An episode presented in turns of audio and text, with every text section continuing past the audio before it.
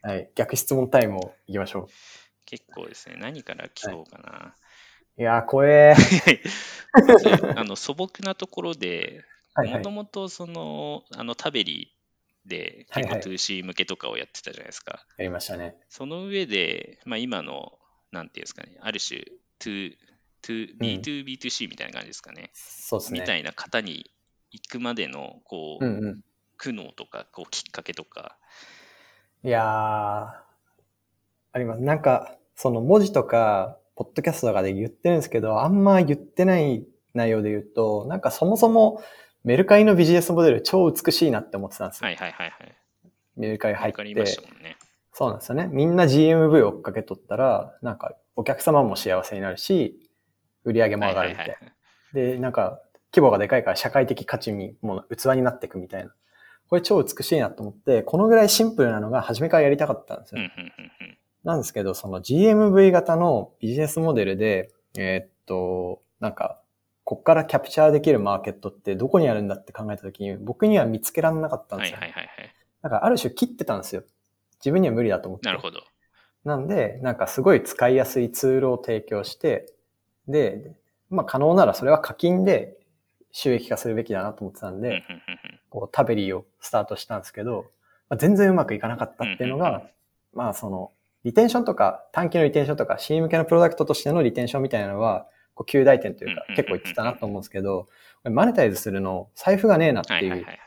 ところで行き詰まって、まあ、結構その時はこれどうしようかなっていう閉塞感は正直会社とか自分にはあったんですよね。な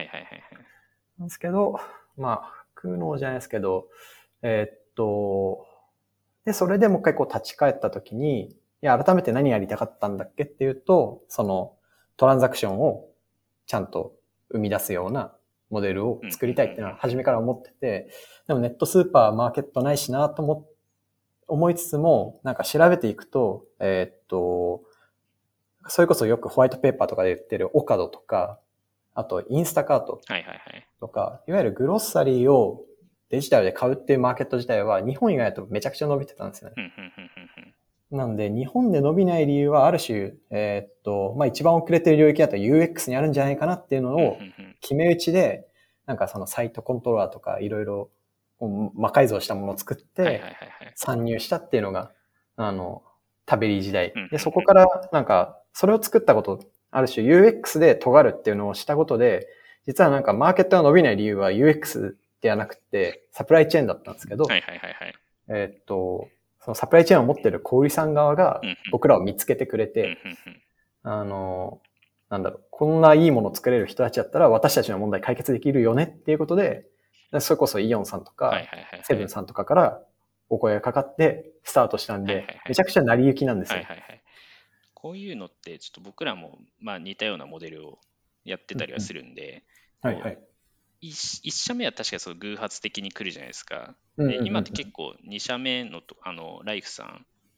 も出てましたし、あと薬局 の薬王、あれも出てて、結構その2発目3発目を同じような座組でやるって、僕の感覚ではかなり難しいなって思うんですけど、あそこら辺ってどうやったんですかっていう素朴な普通にすげえなって思って見てたんですけどですね、やっぱその一社で終わるっていうのがめっちゃ怖いじゃないですか。めっちゃ怖いです。だからただの自宅になっちゃうじゃないですか、それ。そうなんですよね。っていうのを、まさに投資家もそう見るだろうし、ソフトウェアエンジニア採用するときにもそう見られるだろうなって思ったんで、ある種、その、セブンを仕込んでる間に、その、今上がってる企業みたいなのって、全部仕込んでたんですよね。なんか、セブンがリリースされる前に、例えばライフをやるとか、あとはまだ出てない、まだ世の中に出てない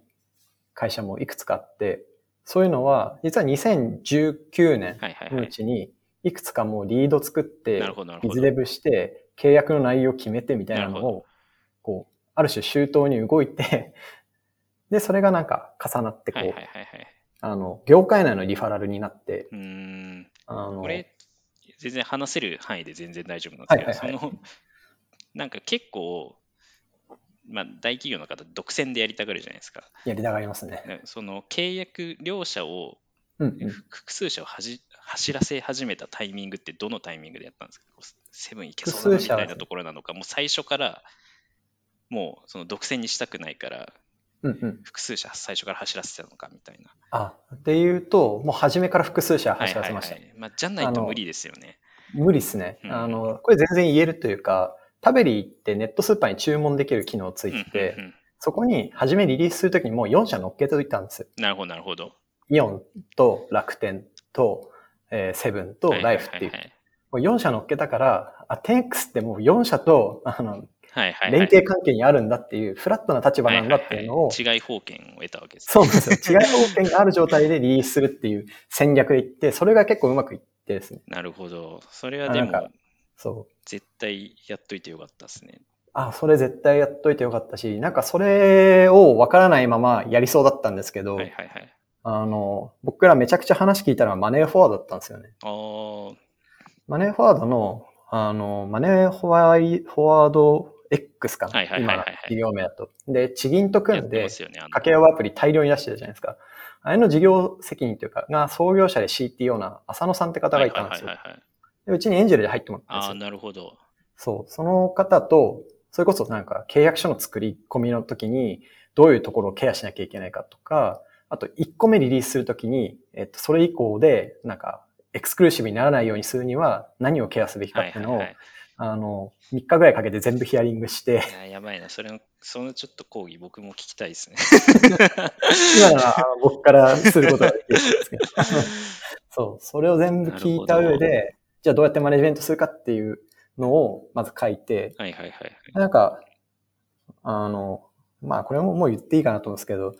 その、楽天西友とイオンとセブンから同時に、そのタベリーをホワイトレーベルにして売ってほしいみたいなのがガツってきたんですよ。で、あ、もうこのタイミングでやんなきゃダメなんだっていうのがある種こう前に倒れてきたんで、こう各社と交渉するときの1回目の面談のスクリプトもその浅野さんに見てもらって、はいはいはいはい、チェックしてもらって臨むみたいなことをやってました。はいはいはい、結果的には僕は正解に見えるんですけど、その、うんうん、こういうのって外から見てる人がそういうのは簡単じゃないですか。で、はいはいはい、なんかそのスタートアップの原則からすると、いや一社でまず成功させて、絞って、うんうんうん、この顧客の成功をさせるっていうことをにリソースをかけるのか、それとも、うん、まあ後の展開を考えて分散しちゃうけどその複数走らせるのかってかなり際どい意思決定だなって思うんですけど、はいはい、なんかそこら辺ってどう決めたんですか？いや、めちゃくちゃ多分際どかったと思いますね。うん、なんか契約多分当時でなんか3つとか4つ取れて、それを同時にリリースしなきゃいけないってなってたら、多分死んでたっていうか、はいはいはいはい、リリースする前にこう崩壊してた可能性があるんですけど、うん、そこを結構ビズデブ側でうまくコントロールできたなと思うのは、契約のタイミングとリリースのタイミングってずらせるようになってるんですよ。だから同じタイミングで契約はガンガン取りに行くんだけど、はいはいはい、リリースのコントロールをすごいしっかりしたんですよね。だから一番インパクトがあるそのセブンとの案件を初めに必ずリリースで、セブンが成功したら他をその口説いていくのはそんなに難しくないはずだろうっていうのは、まあ結構誰にも想像つくじゃないですか。私セブンでキャッシュフローが作れるモデルができたら、はいはいはい、正直投資家に何言われようともそんな困ることもないっていう。まあ、そうですね。最悪その一社だけでも成り立ちますけどと。そうそうそう。っていうのを初めに作ったら勝ちだなと思ったんで、まあ、契約を取りに行くっていう、ビズデブの業務はパラで動きつつ、はいはいはい、プロダクトはセブンフォーカスってやったんですよ。なるほど、なるほど、なるほど。IY フォーカスってずっと社内で言ってて、IY をサクセスさせたら何の問題もなくなるはずだからって言って、会社的に IY をバーって見させて、で、去年リリースしてから、もう完全フォーカスしたっていうのですね。そうですね。半年ぐらい。なんかある種、プロダクトそのタイミングで僕完全に手放したんですよね。共同創業者に渡せたんで、IY フォーカスって口で言いながら、プロダクト一切見ないで、ビズデブだけやってるみたいな感じでできたのは、まあ、時の運かなっていう感じしましたね。はいはいはい、あと、あれですね、結構その、まあ、これも全然言える範囲で大丈夫ですけど。際どいの来るな。10X は、本当の意味でどこを競合視しているのかみたいなのはすごい注目していて、例えば、はいはい、その広い意味では、うんうん、究極そのベースとか、うんうん、ストアーズとかその、うん、あとはヤプリとかの、うん、ある意味小売り版とも問えるわけじゃないですか。で、もちろんそのサプライチェーンの機能とかそのピッキングの機能とか含めて、そういうある種の個別具体な課題を解いてるから、まあ、彼らはまだ入れてなくて、そうですね、今解けてる、そこはその 10X が解けてるみたいな、そこら辺は、うんうんうん、なんかこう今後とはいえ薬局に行きますとか含めて、はいはい、10X の場合多分その要は単なるネットスーパーじゃなくてもっと広いところを見てると思うんですけど、本当の意味でかぶってくる相手って誰なんですかね。そうですね。まあなんかうちらが今ステーラーでやってるのは小売業の DX だと思っていて、うんうん、なんかネットスーパーの立ち上げっていうそのコピーでやってるんですけど、基本はなんかそこから先にあるなんか店舗をどうやってコントロールするかとか、うんうんうんうん、他店舗のマネジメントどうやるかっていうところもスコープだと思ってるんで、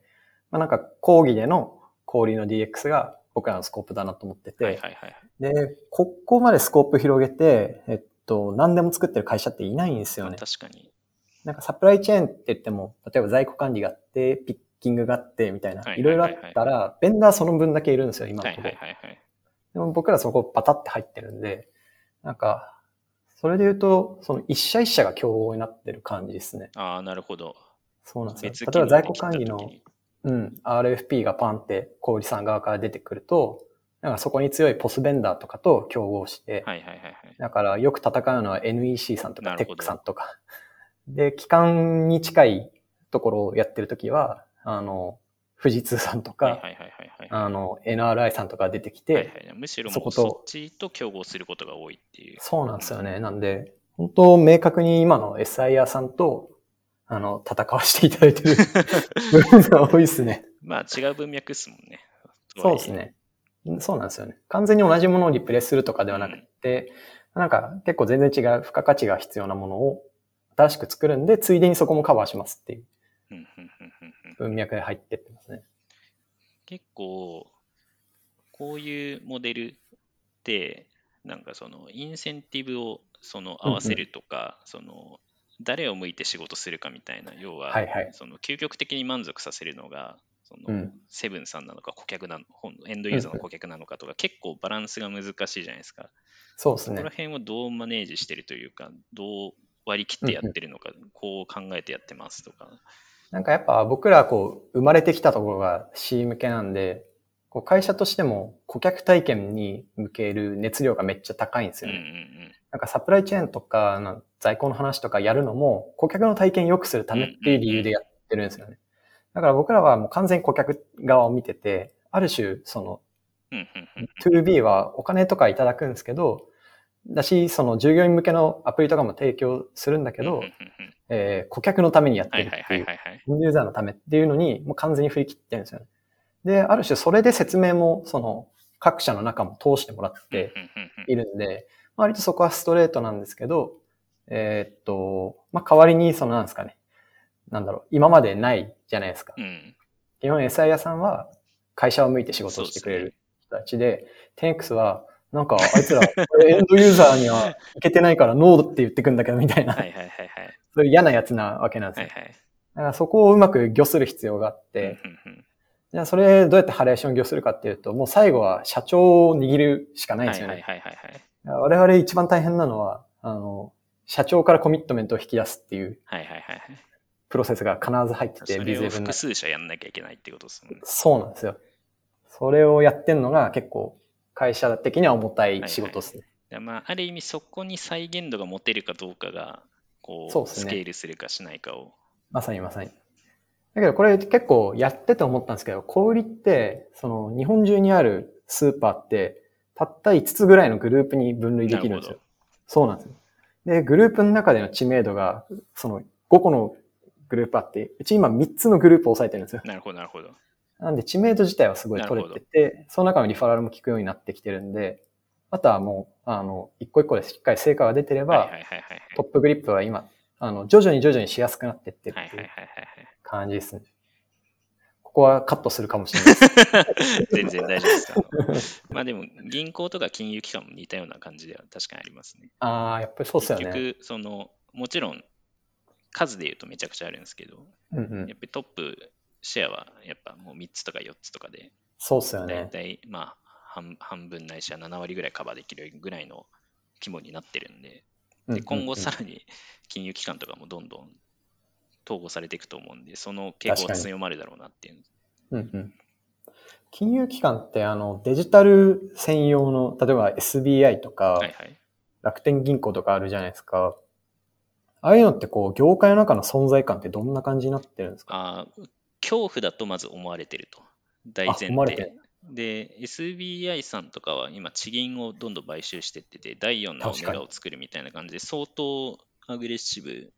で、かつもう相当彼らは脅威であると。で、例えば証券会社とかだと、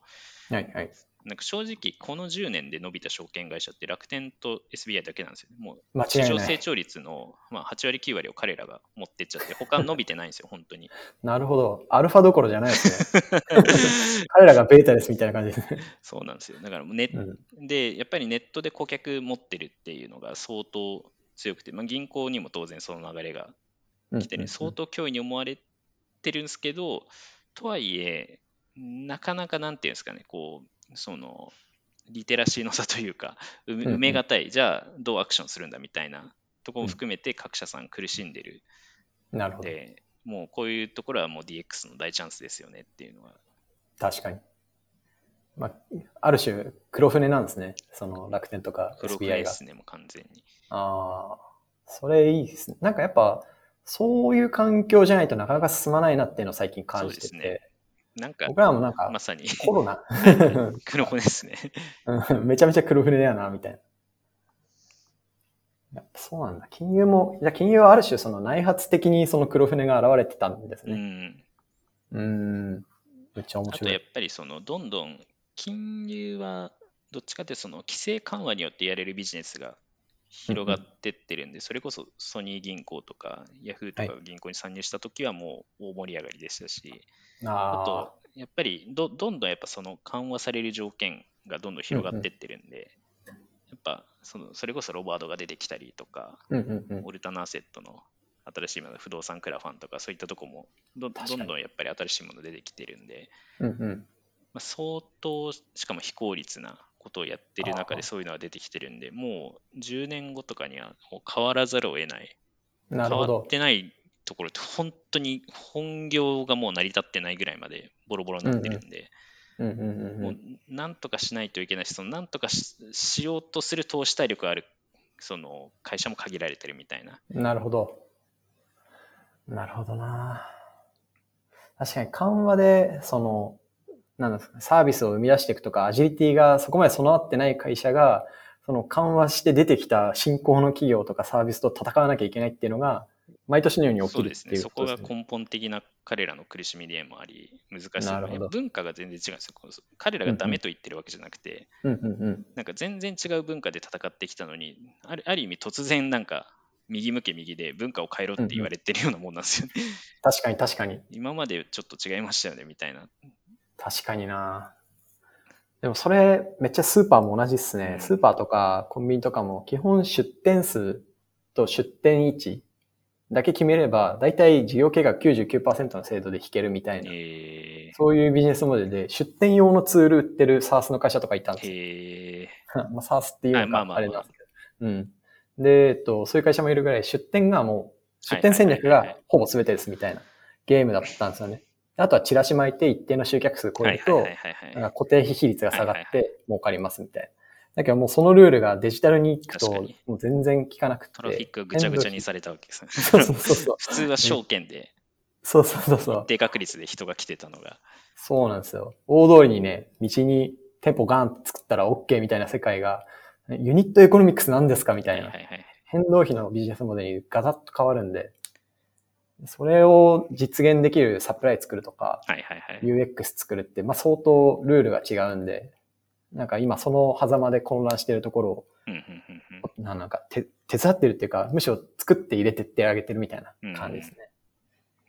ね。最終的には僕らが黒船になりうるかもなっていう、でかくなりすぎると嫌われそうだなっていうのはちょっとリスクとしてありますね。あくまであれですよね、その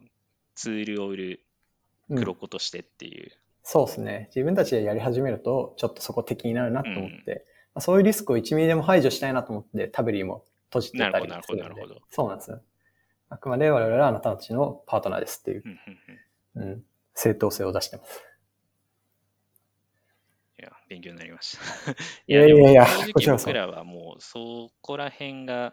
苦戦してたんで、結構ビジネスモデル変えたんですよね、やっぱ。ああ、そうなんですね。もうちょっと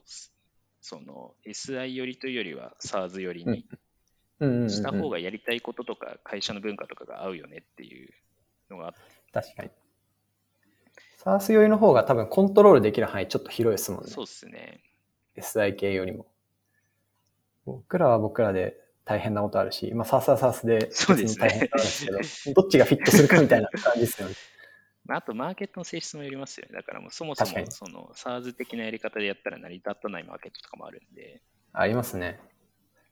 うちがサービス、1導入5万円で売ってたら絶対成り立たないんで。まあ、絶対成り立たないですよね。確かに。なるほど。いや、めっちゃ勉強になりました。いや。ありがとうございました。これで4000人増加間違いない。あとあれですかね、はい、最後にということで、はい、10X さんもレイヤー X も絶賛採用中です、ね、はい。採用中です。お決まりのやつです、ね。ぶっちゃけ採用目的で出てますと。いや間違いないです。ちなみにレイヤー X の一番のその募集ポジションはどこですか？今は実はウェブエンジニアなんですよ。お意外。そうって言われるね、これも100回ぐらい言おうと思ってるんですけど、もともとやっぱり僕らってそのブロックチェーン領域とか、結構なんていうんですかね、なんか相当かっこよく言うと PFN みたいな、超天才求めてますよね。暗号とか、その秘密計算とか、その分散データベースとか、そういう天才求めてますみたいな見せ方をちょっとこの1年間ぐらいしてたんですけど、で、それは以前そのラボっていう領域、レイXラボっていうので、取ってるんですけど、そこをちょっと採用枠かなり絞って、相変わらず厳選採用してます。で、今一番採用枠が大きいところで、その SaaS ビジネスのところとか、あとその金融の汗マネの領域とか、まあそこも何やってるかっていうと、業務理解してアプリケーションを作るっていうことをひたすらやってるんですよね。わかりやすい。なんで、こう、いわゆるちょっと今までレイヤー X ってなんか、ちょっと興味あったけど、なんかそういうブロックチェーンの天才しか取らないんでしょみたいなイメージがあったと思うんですけど、ちょっと変わりましたと変わりましたお知らせで、はい、いわゆるその結構実業務に近いところとか、割とその距離感の近いところも自社でビジネスとして持ってって、その最終的にはこうブロックチェーンの世界につなげていこうみたいなとこをやろうって会社としては決めたんで、まあ、その間を一緒に走っていくような、いわゆる普通のウェブエンジニアですね。普通っていうとちょっとなんかあれですけど、なんかその特殊なスキルを要して必要としていないという、普通に優秀なウェブエンジニアの人と一緒に働きたいですっていう。確かになんかね、僕も客観的に見てて、そのなんだろう、自分が入るウィンドウ全然なさそうって普通の例えばね、プロダクト作ってる人だと思いそうじゃないですか。まあそうですよね。それが今ね、プロダクト持って事業やってるから。変わりましたよっていうのは結構分かりやすいメッセージですよね。で、正直そういう採用ブランディングを意図的に作ってた部分もあるんではい、ありそう、はい、ただ、まあ、それでね30何人ぐらいまで行ったのはすごいですよね。ちょっとかなりやっていく事業の幅も広がって、最近だと、そのいわゆる SaaS 企業にいたマーケターの人とか営業の人とかカスタマーサクセスの人とかが結構転職してきてるんですよね。お、すごい。ただまだちょっとエンジニアの方がまだブロックチェーンのイメージが強いのか、ブロックチェーン側の方の人は結構取れてるんですけど、ちょっとそこの採用枠もそんなないんでなるほどむしろAIX ちょっといいかもとか、こうちょっとチャンスかもって思ってる人はそういうところから入っていただくと、すごい今、採用枠拡大してるんで、あとやれることも結構広がってるんで、ちょうどいいタイミングなので宣伝させていただきました。つまりソフトウェアエンジニア、ね、ソフトウェアエンジニアを大募集中です。10X はですね、ソフトウェアエンジニアを大募集中。そこはお互いうまくね、こう共有しながらそうですね、やっていきましょう。なんかコンフリすることってほとんどないかなと。ぶっちゃけないですよ。だって結局、同じスキルでもやりたいこと違ったら違う会社選ぶんで。そうなんですよ。結構明確に違うんで。少なくともうちを受けてきてくれた方で、レイヤー X と迷ってますっていう人、今まで一人も見たことないんで。うちも全然別の会社とお迷いになられますね。そうですよね。まあそういう意味では、いい意味で住み分けできているので、ぜひこれを聞いてくださっているソフトウェアエンジニアの方は、レイヤー X にカジュアルな接点を持つには一番は何をしたらいいですか？うちのですね、人事担当に石黒っていう人間がいるんですけど、彼に DM を送ってください。ツイッター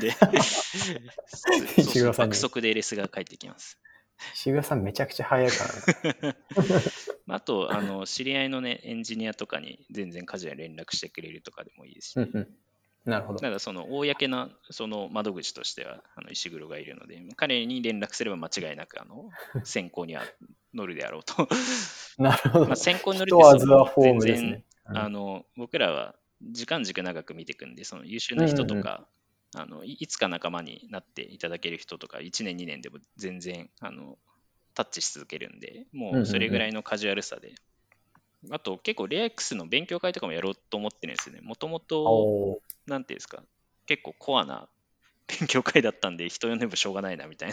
なと思ったんですけど、うんうんうんうん、今かなり例えばその OCR の DevOps をどう実現してるかとか、結構その SaaS 開発みたいなところも、うんうん、そういえば4月に結構大きな機能が出るんですけど、それも結構型化して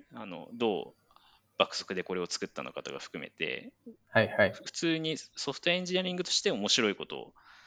かなりやってて、かつビジネスにもつながっていくみたいな話をやってるので、うんうん、そういうのはエンジニアブログとか勉強会とかどんどん発信していこうかなと思って、ね、そういうのに参加していただくっていうのもいいかもしれないです。確かに先月御社を伺った時にモサが多分デモをね見せてくれたんですけどこっちがメインじゃねって思ったぐらいですからね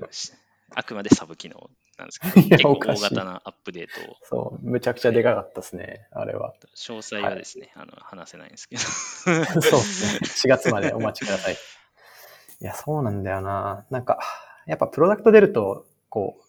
一気に活気づきますね。いやそうなんですよ、それを久々に思い出しましたねいやちょっと僕はもう、うん、ちょっとやっぱいいですね、プロダクトを作るそうですね